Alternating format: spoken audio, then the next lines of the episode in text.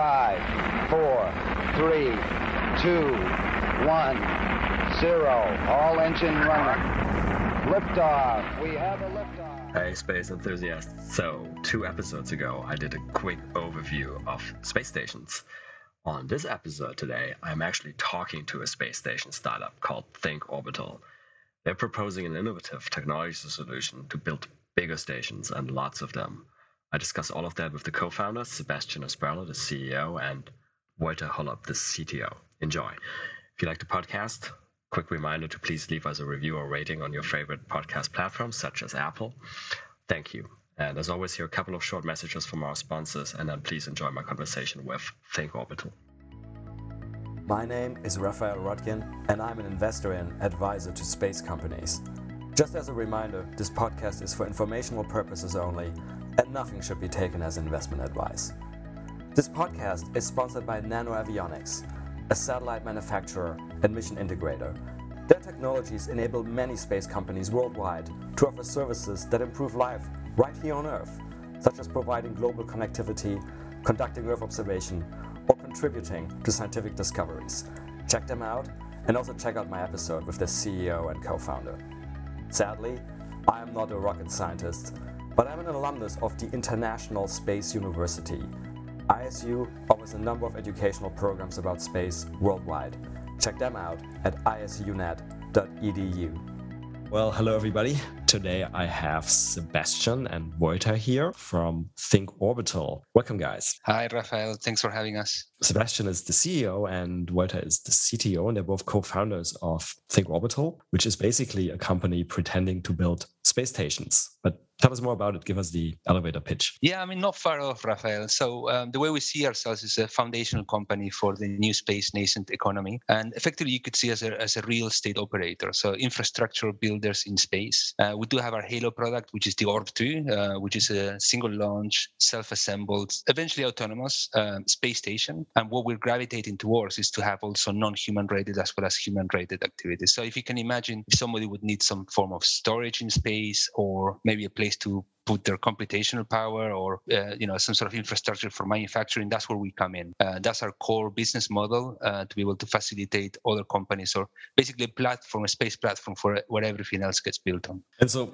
how does how does one wake up i mean i, I have many people on this podcast right and I ask this frequently. How did you wake up and you decided, you know, to to build a satellite constellation or or a rocket? But I mean, space station seems to be a different level. How did you guys wake up and like decide to do a space station? Oh well, uh, I was kind of looking into the industry and, and asking myself, it's like, how does the industry accommodate to the new uh, capabilities that are coming to market, like the Starship or, or New Glenn? And I couldn't see anything, and that, that got my mind spinning. Um, and at some point, I was thinking, well, perhaps humans can do like a big, a dumb satellite, something that would be not so mass optimized and could be made much cheaper, or potentially building space station that could be uh, assembled in space and create even larger volumes. And as my mind wandered, uh, I came up with, with this idea for a assembly and, and get it refined over time, uh, going to conferences, publishing papers, and nobody could tell me why this wouldn't work. There was only one thing left to do, uh, and that's when we met with Sebastian with his business development skills and, and project management skills. Uh, and I'm more of an engineer. Uh, so at that point, we started a company because if no one is doing it and no one can tell me why this cannot be done, uh, that's the next step. And, and I guess that means until today, nobody has convinced you otherwise by definition giving you a good counter argument. Well we had uh, so far just under 130 discovery calls and one of them earlier on was actually with you Raphael and uh, it's true we not only we've not been told we cannot do it but everyone's been so supportive and so excited to the extent that I would say almost every single call, people came up with a new idea on how we could use this. So it's uh, it's been really fascinating, and um, I think the whole space industry it's is very supportive of each other. I think we all have this sort of vision of giving broader access to humanity to to space and and so on and so forth. So let's pick up on that. It's basically you know use cases, and you started mentioning it a little bit in your elevator pitch, but let's go a little bit deeper. So where do you see the main the main use cases for a station? And also curious to hear, so both in the near term and and then as well maybe some sort of like funkier stuff that maybe people are not thinking about that much yet that may happen in the medium or long term. Well we're looking about six different markets. Um, and i have to emphasize that our core business model is in space assembly, and that's where we want to focus on. And this is why you know we want to be able to support other companies, be it Axiom Space or even the guys that are doing Orbital Reef or Starlab, as well as many many other companies, to be able to come in and augment the their their product offering. However, when we look at the markets um, and, and where the uh, the sort of space economy it's it's moving towards, well, the first one, as I said, is in space assembly, but also why not you know storage, fuel, and also servicing as well. We are talking to some great companies out there. You have, for example, Orbit Fab and, and many others that are trying to really expand uh, the potentials around even servicing as well. You know, then they have the classical research and manufacturing, like we've seen, for example, in the ISS. And I think those are some of the core capabilities that we see also when it comes to Orbital Reef, Starlab, and, and Northrop's space station. Then moving on, also within the scope of what they're doing, would could be also in space hospitality and tourism. And for some of the use cases that I'm mentioning now, or the markets, we already have done, for example, the architectural design. We have done some of the costing, not necessarily because we want to run them ourselves, but because we want to show our customers or customers of our customers how this could look like, give them some sort of immersive experience. Then moving into the future, we're looking at space resource capture, which is one of the um, key theses of our, so far our largest prospective investor. You know, kind of more science fiction than fact maybe today, but to facilitate uh, mining of asteroids, or why not mining on the surface of the moon? And in a way, uh, to tap into all of those resources for key rare earth metals that are needed here on Earth, and at the same time, lift off uh, what otherwise are very, very pollutive uh, type of industries. And last but not least would be some sort of surface application or orbital application around Mars.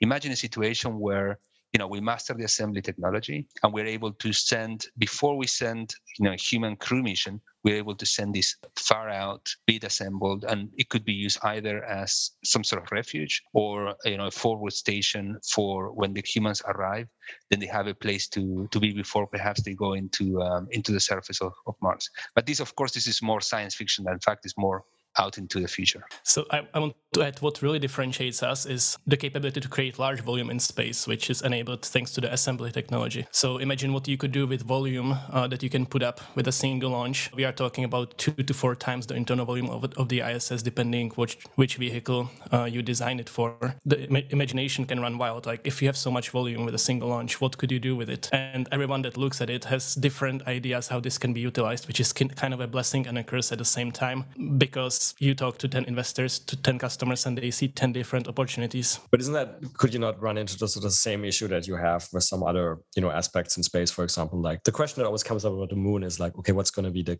the first killer app for the moon? Is there potentially a different problem here? So like okay what's the first killer app for space stations or is it as simple as tourism? This is what we're exploring at the moment. So we have a, a pipeline of uh, customer discovery exercise. We do have some level of understanding but i think more research is required in terms of what can we find on the surface of the moon and what in a way could help not only things you know markets that are perhaps mature here on earth but also how can those facilitate helping the, the space economy grow and flourish and some of the materials could be used also for further assembly in space but we understand that some of the uh, resources could also be used for fuel. So these are the things that are fairly early stage, but we're looking out. Uh, we have a, a, roadmap all the way to 2069 and, and, obviously as you go far far into the future as i was mentioning earlier it's more science fiction than fact. But we do try to capture all the feedback that we get from uh, potential customers also collaborators and then follow through from the beginning uh, to, to the end you know sort of this sort of try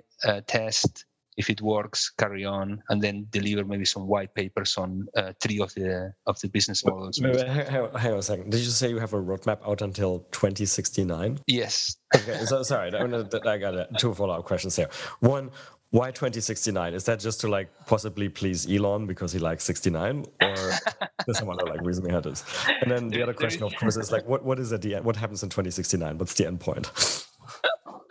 No, that's great. So there are two things. Indeed, you know, the 69 with Elon, which I, I'm, I have to put out, my, you know, I'm, I'm an Elon fanboy. I, I, have no shame in saying that. And the other thing is, you know, 2069 will be 100 years since we set uh, foot on the moon. So for us, that is quite a, a milestone in itself.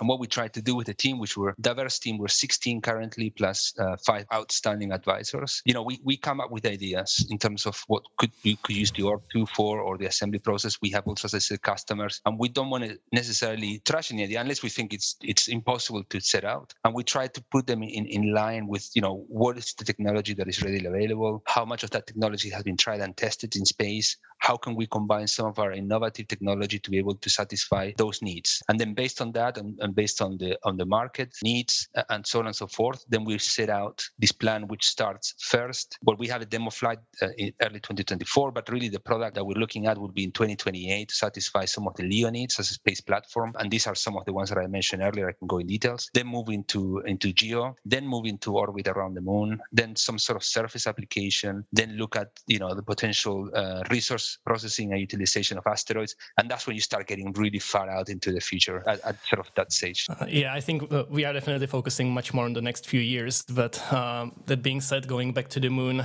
uh, even though we don't have any any clear uh, business plan and no one knows what's the what's the killer app for for the utilization of the moon, having the assembly technology that allows you to build things in space uh, also allows you to, to build similar things uh, on the moon. And once you add the fact that the structure is made of aluminum and and that's one of the things that Moon has a lot of.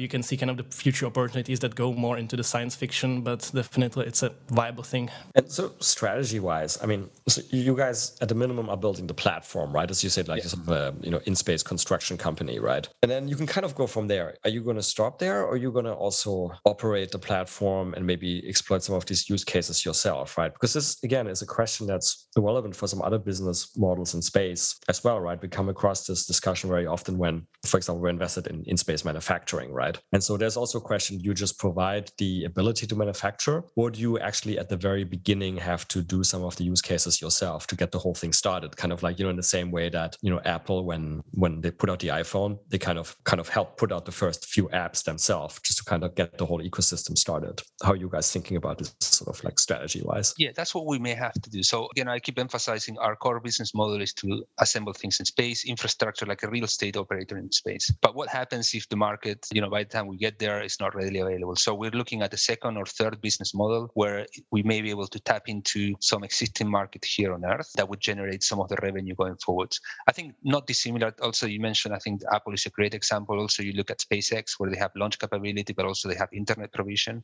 Mm-hmm. Um, however, um, and, and, this is why we're we're looking out and we're having conversations with uh, with some other startups and some other companies as well. If we're able to choose, we would rather focus on our key business model and support those companies that want to manufacture in space or need storage in space or need computer capabilities in space or fuel um, so we can concentrate on, on what we think is our kernel technology. That being said, if we are technologically ready, uh, we would love to do space tourism because um, that's the only market that's kind of proven and that can be definitely profitable. And you can look into the past at how much did the space tourists uh, pay and what's the demand. So that's kind of the one of the few markets right now that could be directly profitable, and Axiom is uh, pretty much going in the direction. However, it's also the one of the kind of technological and process-wise most challenging uh, applications because you have human occupation with untrained people. Uh, so in that case, it kind of it's kind of on, on the end of the pipeline of what you could do if you had space in space. Uh, so we are looking more into kind of non-human rated applications first. The tourism one, just to stay on this for a minute, it's kind of interesting, right? Because as you guys said, you have sort of multiple times the volume of the ISS, and then on the ISS, obviously, a lot of space is taken up by um, you know glove boxes and sort of like other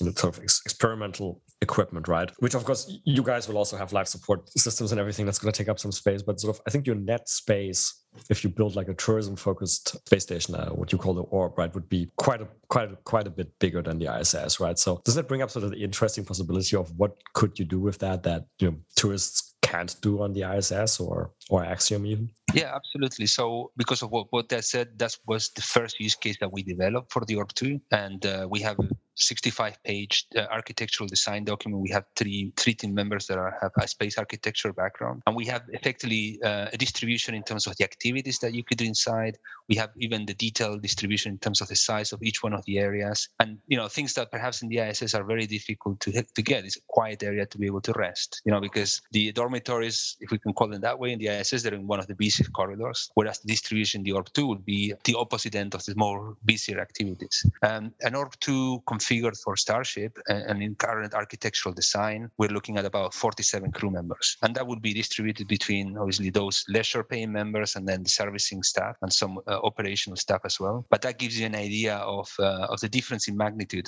uh, of internal space. And we have discussed also potential activities, and that's where the discovery calls are very useful uh, on what you could do to be able to keep them um, in, in a way a, a safe environment, but that ex- experimental or experiential activity, uh, uh, sort of being in space, orbiting Earth, maybe six to 10 days. Um, I think at this stage, obviously, you can do it in the ISS, and we just saw uh, two, two gentlemen that went up to ISS now. Uh, but really, to give that level of leisure experience as opposed to uh, being in a research lab like in the ISS. Mm-hmm. Uh, Raphael, have, have you seen or read Ender's Game?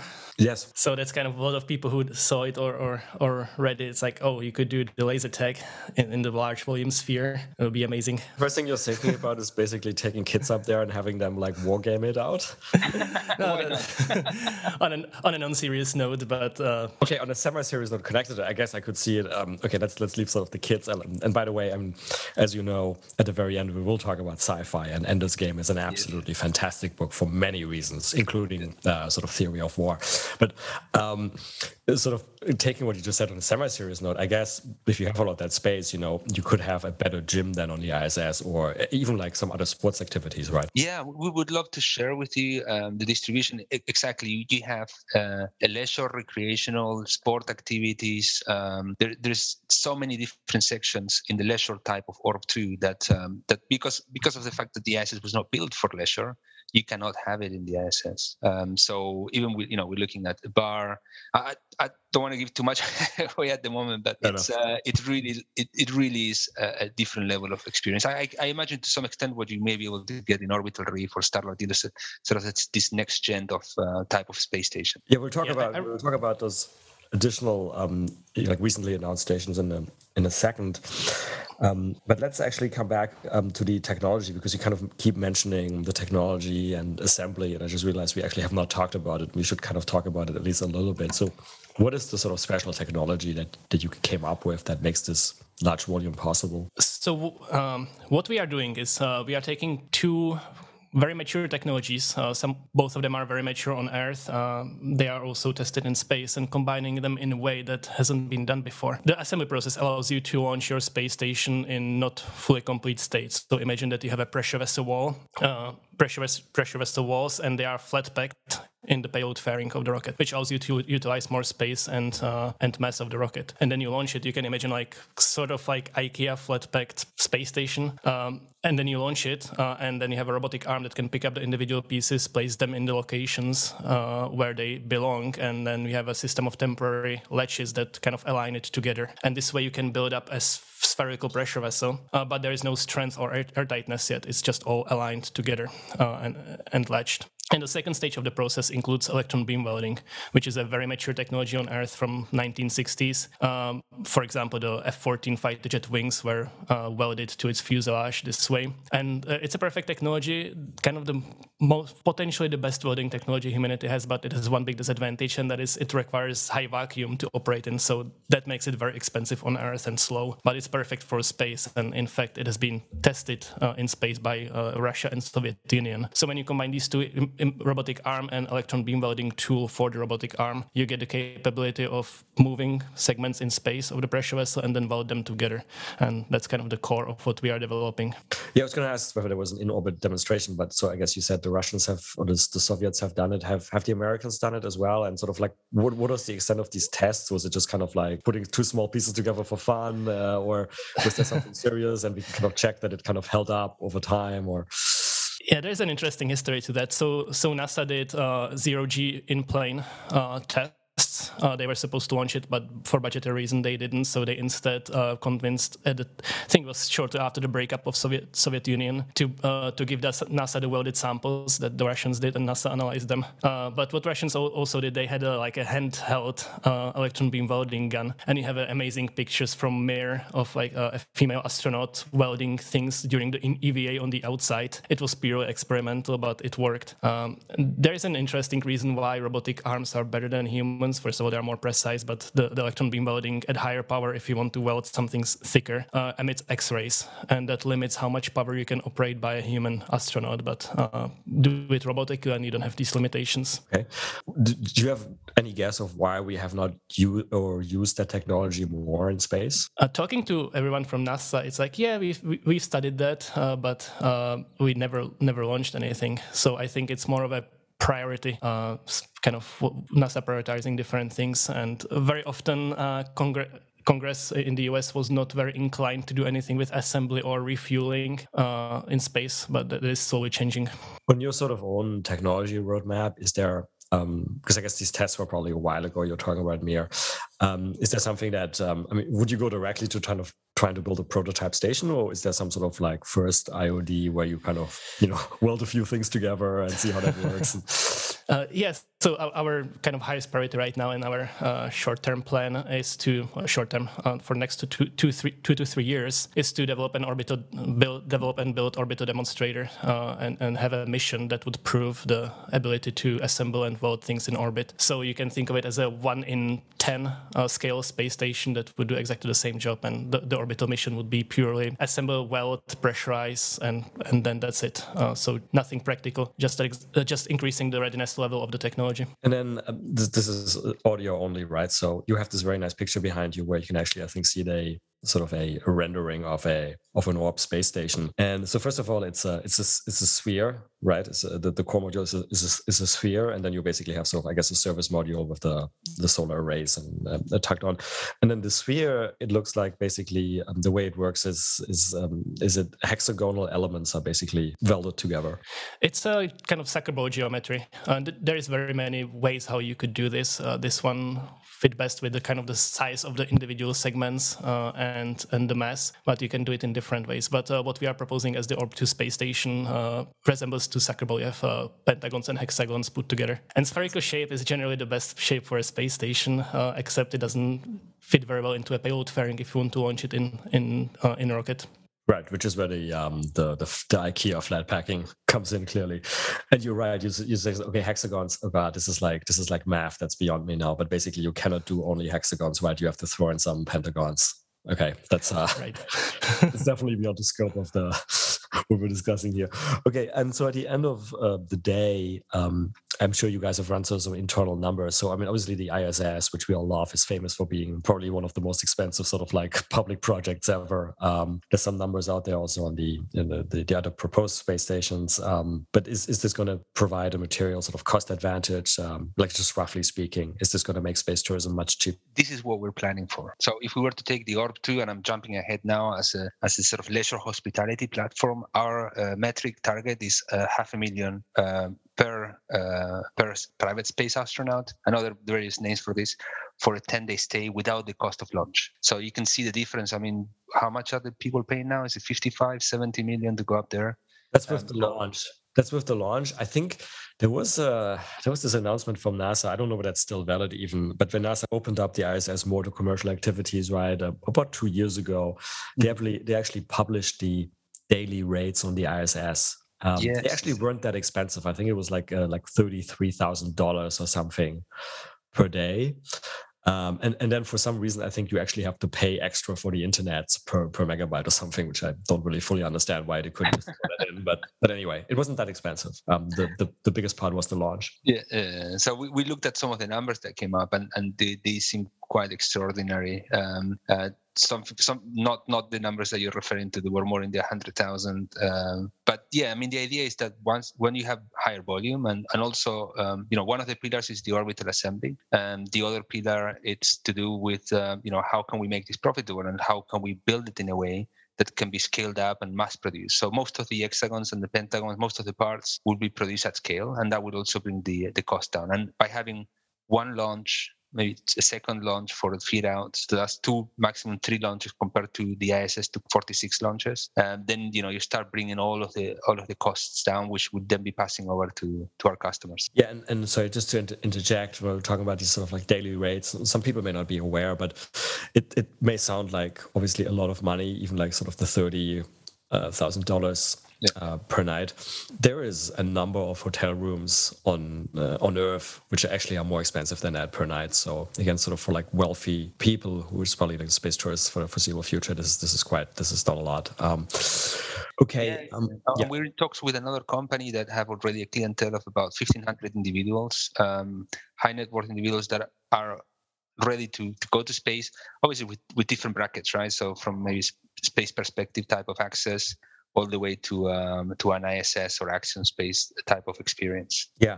Okay. So let's talk a little bit about. Um, we've mentioned a few times already, sort of um, other proposed space stations like Starlab, Orbital Reef. Both of them were very recently announced. Um, sort of the end of um, end of October within I think a span of four days. And yeah, just want to give us like an overview of you know what the landscape is out there. It seems to be a very exciting time for space stations, um, you know, which is probably substantially driven by by NASA and uh, what's called the CLD program. Do you just want to give us a little bit of background? You know what CLD is and um, and why it exists. Sort of you know what's going to happen to the ISS. You know because not everybody may be aware. Yeah, absolutely. No, thanks. And we we touched upon the International Space Station briefly earlier on in the podcast. And we believe it is an outstanding feat of engineering, but it cost $100 billion to go online and about $50 billion to maintain it over the last 20 years. So it's a quite expensive exercise. And, and it's been great. I mean, there's been so many advances in, in, in, in research and technology thanks to it. But what happens next? So the ISS was originally due to be decommissioned in 2024. Now there are discussions that it's going to be taken all the way to 2028, maybe a little bit a little bit further and what happens afterwards, right? So the um, the U.S. is moving, especially NASA is moving to this kind of more public-private partnership, especially you know with the success that they had with launch with regards to SpaceX. So they're moving to a similar model when it comes to um, commercial commercial space stations. So they want to be one customer of many, um, as opposed to being the one that actually foots the bill of, of having these uh, space stations up in orbit. And because of that, they have uh, been collaborating with uh, some, we believe, outstanding companies. Uh, one of them is Axiom Space. Um, in fact, they are, you know, without going too much detail, they're, they're planning to launch a module fairly soon and being able to to extend the the capabilities of the ISS. Then you have and just to be clear, the, the module will be attached to the ISS, attached. at least in the beginning. Yeah, absolutely. Yeah, originally it will be attached to the ISS, and then it will become uh, a, a, sort of a solo flying station. Uh, and then what happened now with the commercial LEO destination program, which we uh, or um, that we also applied, and, and we had some great feedback there as well. Is uh, NASA saying, okay, well, we have Axiom, but we want to know you know which other company out there would like to come in and, and, and come back with some proposals. The first phase is actually to have a preliminary design review which is and there may be some testing as well but it's about the technology technology stack uh, the readiness you know cost what is the business model how this is going to help the economy so on and so forth. And that's where uh, blue origin alongside uh, sierra and many other uh, key partners they came back with the concept of orbital reef which um, which we believe is, is uh, sort of in some areas a similar generation to the uh, to the ISS and Axiom, but they also come with inflatable. So you have slightly slightly expandable module as opposed to um, just using the, the fairing space in the rocket. Then there is also Starlab, uh, led by NanoRacks, also Voyager and and uh, and other amazing companies as well. Mm-hmm. Similarly, using uh, uh, the inflatable, and then you have Northrop, which we don't have a lot of information. It looks like it's still uh, cylindrical, like the ISS. And those three last companies or conglomerate of companies that I mentioned are the ones that have been awarded around 130 to 140 million dollars each by NASA to be able to to design that um, that uh, PRD document. Now, um, where, where we come in and uh, we we don't see ourselves. I mean, we do an, analyze the market. We see all the market players, and, and clearly, I mean, these are companies with uh, heritage who have been operated over some of the decades in aerospace. And uh, when the NASA CLD came to a close, the submission date, we were five months young, and and still we managed to submit it. There were 52 interested parties, which were narrowed down to 11, now narrowed down to nine, and we were one of the uh, of the finalists. Clearly, we didn't have uh, high hopes that we would win, considering all the other uh, applicants. But what helped us was to build a platform to get to know all these great collaborators, to have an ecosystem fulfilling uh, with vendors and, and, partners all of our technology stack, uh, and and, uh, and, and also have a relationship with potential customers as well, and, and so on and so forth. And where we see each other, and just to round off the uh, the answer, is we see as potential collaborators. We see that we could, with our technology, look at what happens as a next generation type of space station or next generation type of uh, infrastructure in space And ultimately, our hope is to be able to augment the capabilities of not only these companies that I mentioned, but also other companies that may want to have a business and operate in space. I just want to add to this that uh, what NASA was looking for was a very small space station, I believe two to four astronauts. Uh, and also, they really put a lot of attention to have, have it only including proven technologies, like to be to be as ready as possible so they can have guaranteed that in 2030 uh, it's going to be launched. Uh, so companies like ours um, and didn't have much chance with that respect because uh, we are offering something much more ambitious than that. And, and in fact, all of these proposed stations, if I remember correctly, are significantly smaller than what you're proposing, right? Or even the ISS from memory. At least in their basic configurations, I realized that I think all of them are, are modular. So I guess you could expand them. Yes, it was interesting to see those kind of ambitious renders from from uh, uh, the orbital reef, and then you see the actual proposal, which is like one sixth of that. Uh, so they probably expected to expand in the future, but for the NASA's proposal, they needed something small. And I think, like Vojta was saying, it's key that they also target that tried and tested technology. Nobody wants to be in a situation where we have a gap between the ISS and what comes next. And um, and, and and I think that's why we're cheering them on. And we have uh, so far a very good collaboration with um, with at least two of sorry three of the offerings, and we hope to be able to continue that collaboration going forward. What I also find very interesting about um, I mean the ones I know a little bit better is Starlab and orbital reef, but it's also like in there even almost part of the name is they're already kind of hinting at really the the ambition to have this as a you know um, for commercial usage, right? I mean, Starlab, I think they created this thing called the um, the Science Park, right? Yes. And George Washington Carver Science Park, and then Orbital Reef is it's, it's even more blatant. They're calling it a, a mixed use business park. Which is yes. sort of directly hinting at sort of the desire of getting um, commercial customers in there. It's interesting. Yeah, and if you see, just to to complement, so they're focusing mostly on human rated on orbit destination, which is great. Like we said, we don't want to have a gap after the ISS. Where we come in, it's a more versatile platform, something that can scale up to provide, for example, industrial level type of space and capabilities in space. And this is why we see it as complementary uh, as opposed to, um, you know, sort of in competition. By the way, um, where does, where if anywhere does the um, the Chinese, the new Chinese station come in, the Tiangong? I think it's it's a um, forcing function for NASA and for US Air Force. Like uh, it's I cannot imagine proud United States government saying, "Oh, we don't have a space station, but China does." So in this case, I think where it comes in is uh, make it will make sure that there is funding for the private uh, space stations. Uh, that's purely my opinion. That's not based on facts. I mean, is that a potential opportunity for you guys in the sense that um, we're talking about that sometimes with regard to to launch, to launch services providers, right? Um, and even satellite constellations that so you have the traditional space countries which have certain capabilities, but then you know maybe some up and coming or what we call up and coming space nations, um, they want to have that capability too, and so they can you know buy it somewhere. I mean, could you guys not go to some you know emerging space nations and like who may have an ambition to have their own space station and try to sell your product uh, that is a possibility we have considered it um, uh, but in our internal team and also with our advisors our alliance, our, our alliance is to the west especially to the us to support their global uh, leadership uh, but we wouldn't discount to be able to support other companies that are part also of the um, if i can say the, the western alliance that's the right I was, I was going to say i mean you don't have to go to like a you know extreme strategic competitor um, yeah, yeah. You know, sell it to like an ally. I don't know, like you know, the UAE or somebody. Oh yeah, that's for sure. I mean, I, I have, for example, I mean, this is early stages, but I, I have been contacted by the Argentinian government as well. I'm, I, I was born there, although I lived most of my life outside, because they also have some ambitions when it comes to to space. And but for us, it needs to be clear that you know we're we're um, in line with any regulatory requirements that the the US imposes for us to be able to do trade uh, with any, any, entity outside the US. Actually, on that, is your any parts of your technology sort of export controlled, restricted, or uh, not at this point? Uh, but definitely, we will run into the issues as, as we get further and further into development, and it's going to be, I think, interesting for everyone, like uh, space law wise and and arms export control and all all these kind of new things that will become more and more important as the space economy uh, increases in volume. I, I think we, the whole concept of uh, of space will have to change to to make it accommodate uh, space stations like ours or even all the manufacturing and, and other things. And so, I mean, talking about strategic competitors, um, one of them has, uh, this is quite well known, obviously recently tested a an anti-satellite weapon and has created a lot more space debris. Uh, yes. Uh, we've had multiple instances already of, you know, um, uh, near misses and actual hits on the space station or space debris, right? I think uh, quite recently a chunk of the Canadarm was taken out or, um, yeah, chipped off at least by space debris.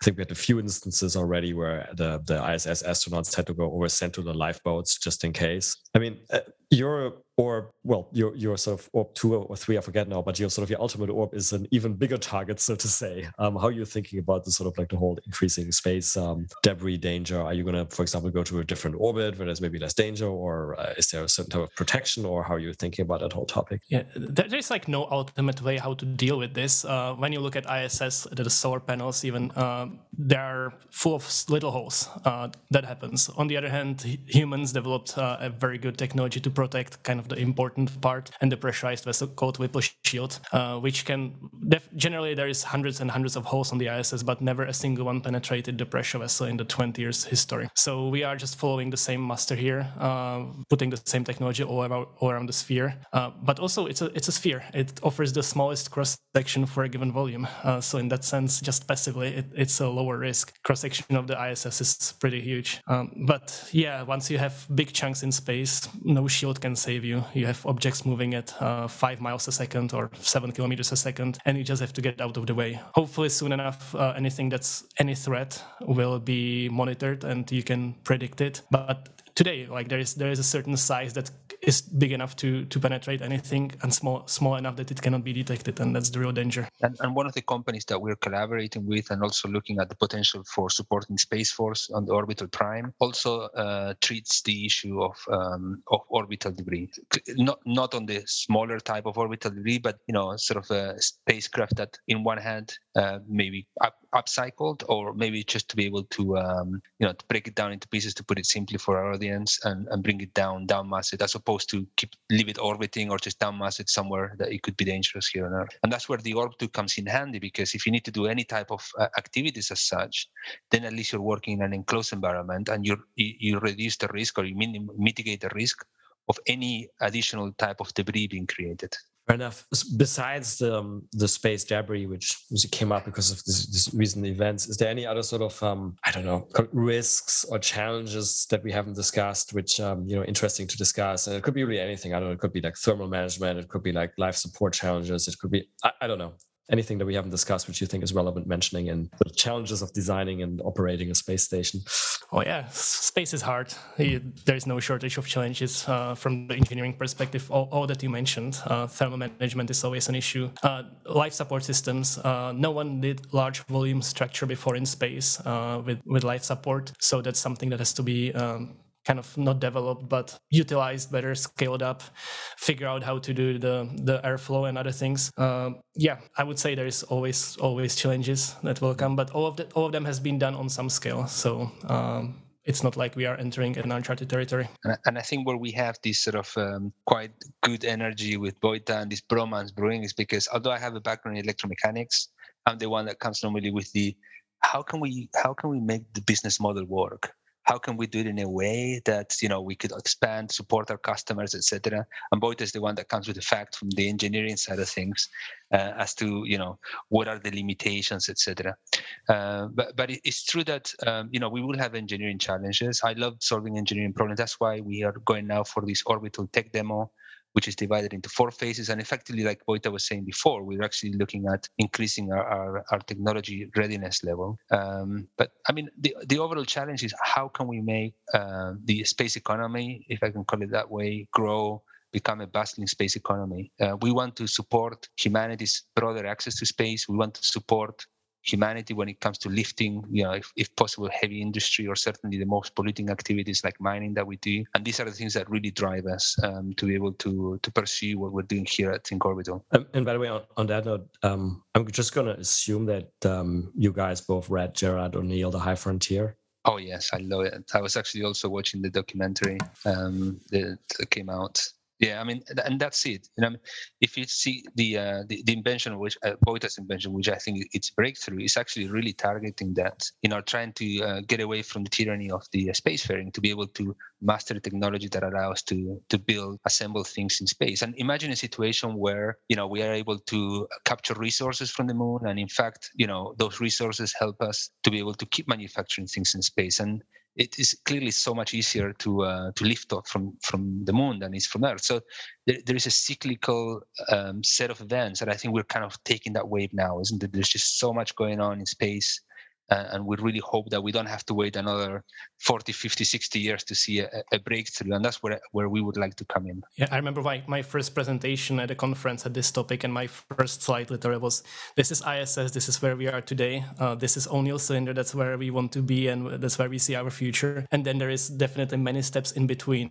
Uh, was the first step in the direction and that, that's that's where i placed uh, the orb 2 and think orbital as a company. So it's literally like the first step on the way to to the future future that we want to live in.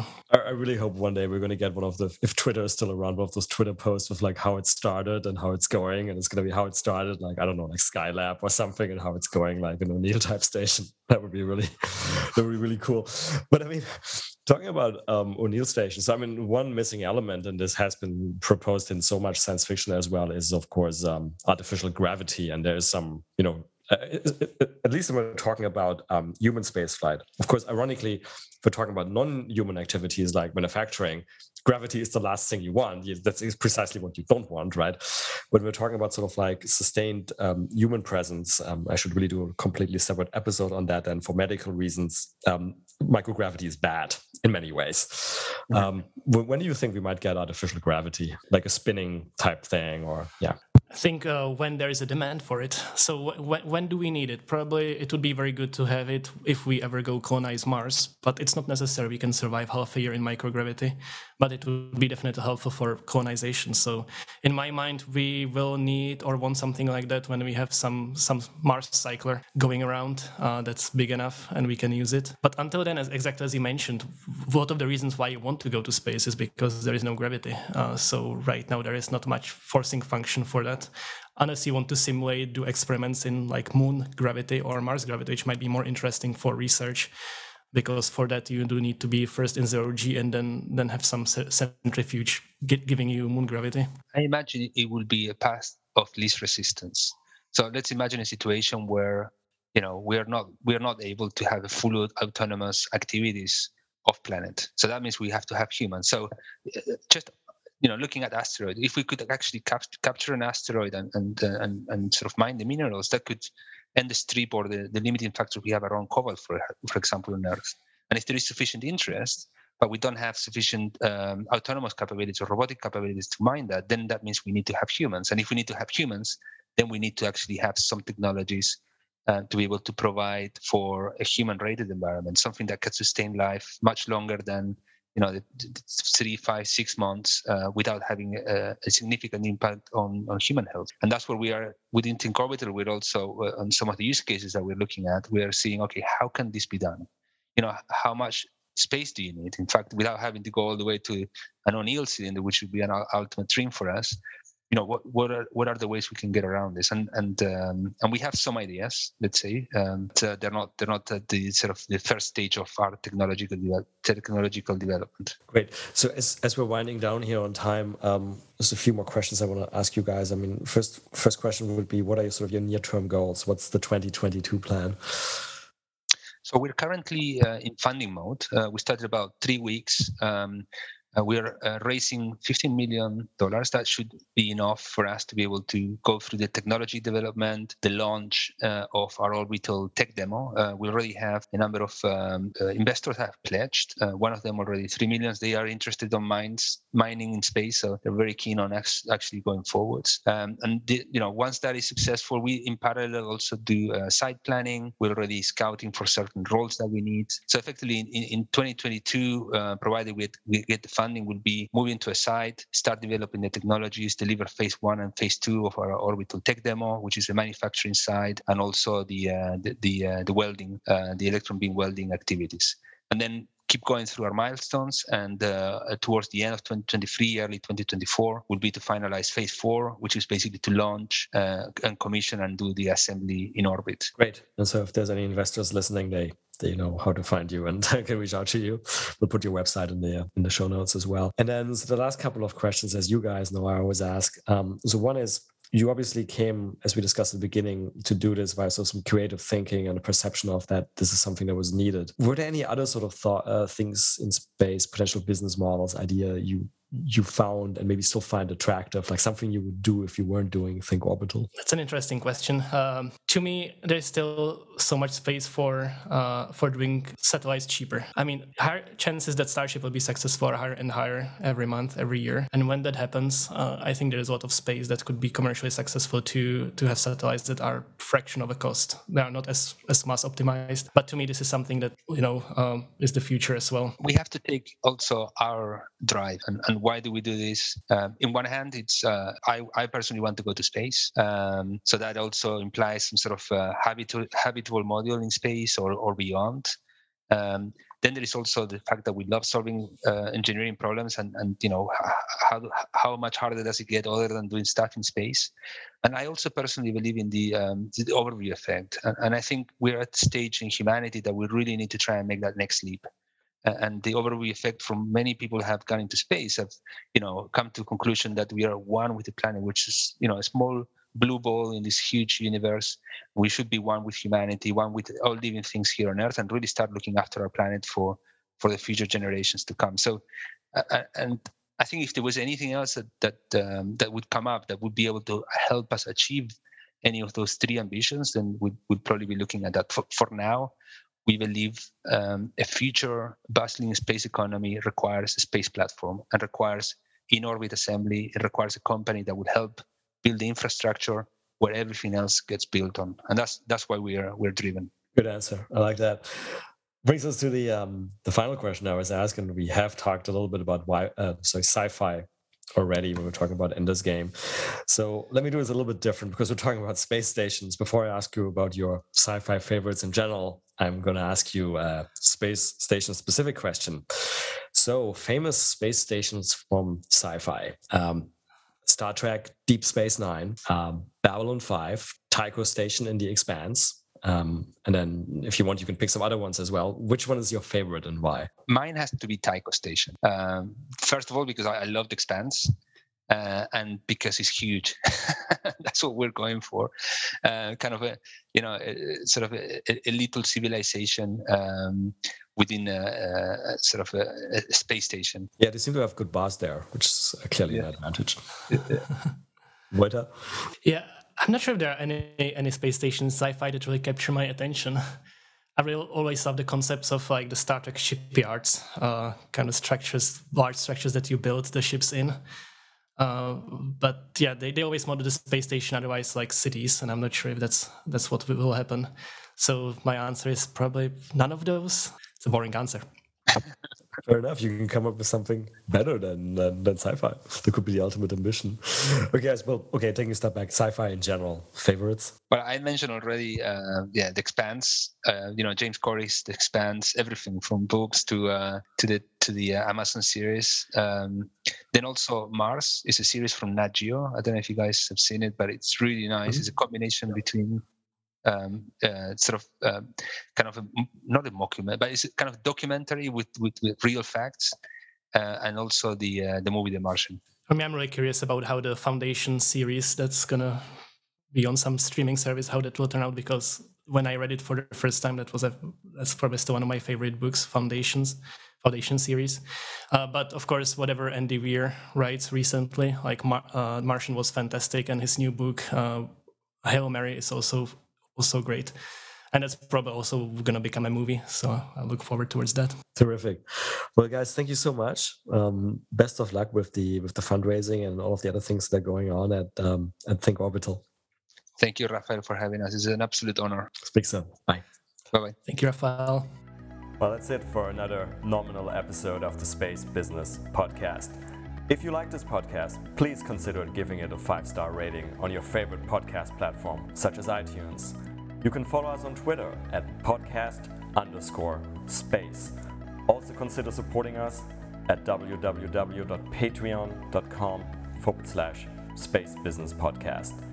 If the podcast got you interested in learning more about the business opportunities in the space economy, check out my new online course on space entrepreneurship on udemy.com.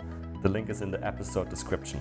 Lastly, if you have any feedback, including ideas for guests, and that may include yourself if you have an exciting space story to tell or interested in being a sponsor, drop us an email at spacebusinesspodcast at gmail.com.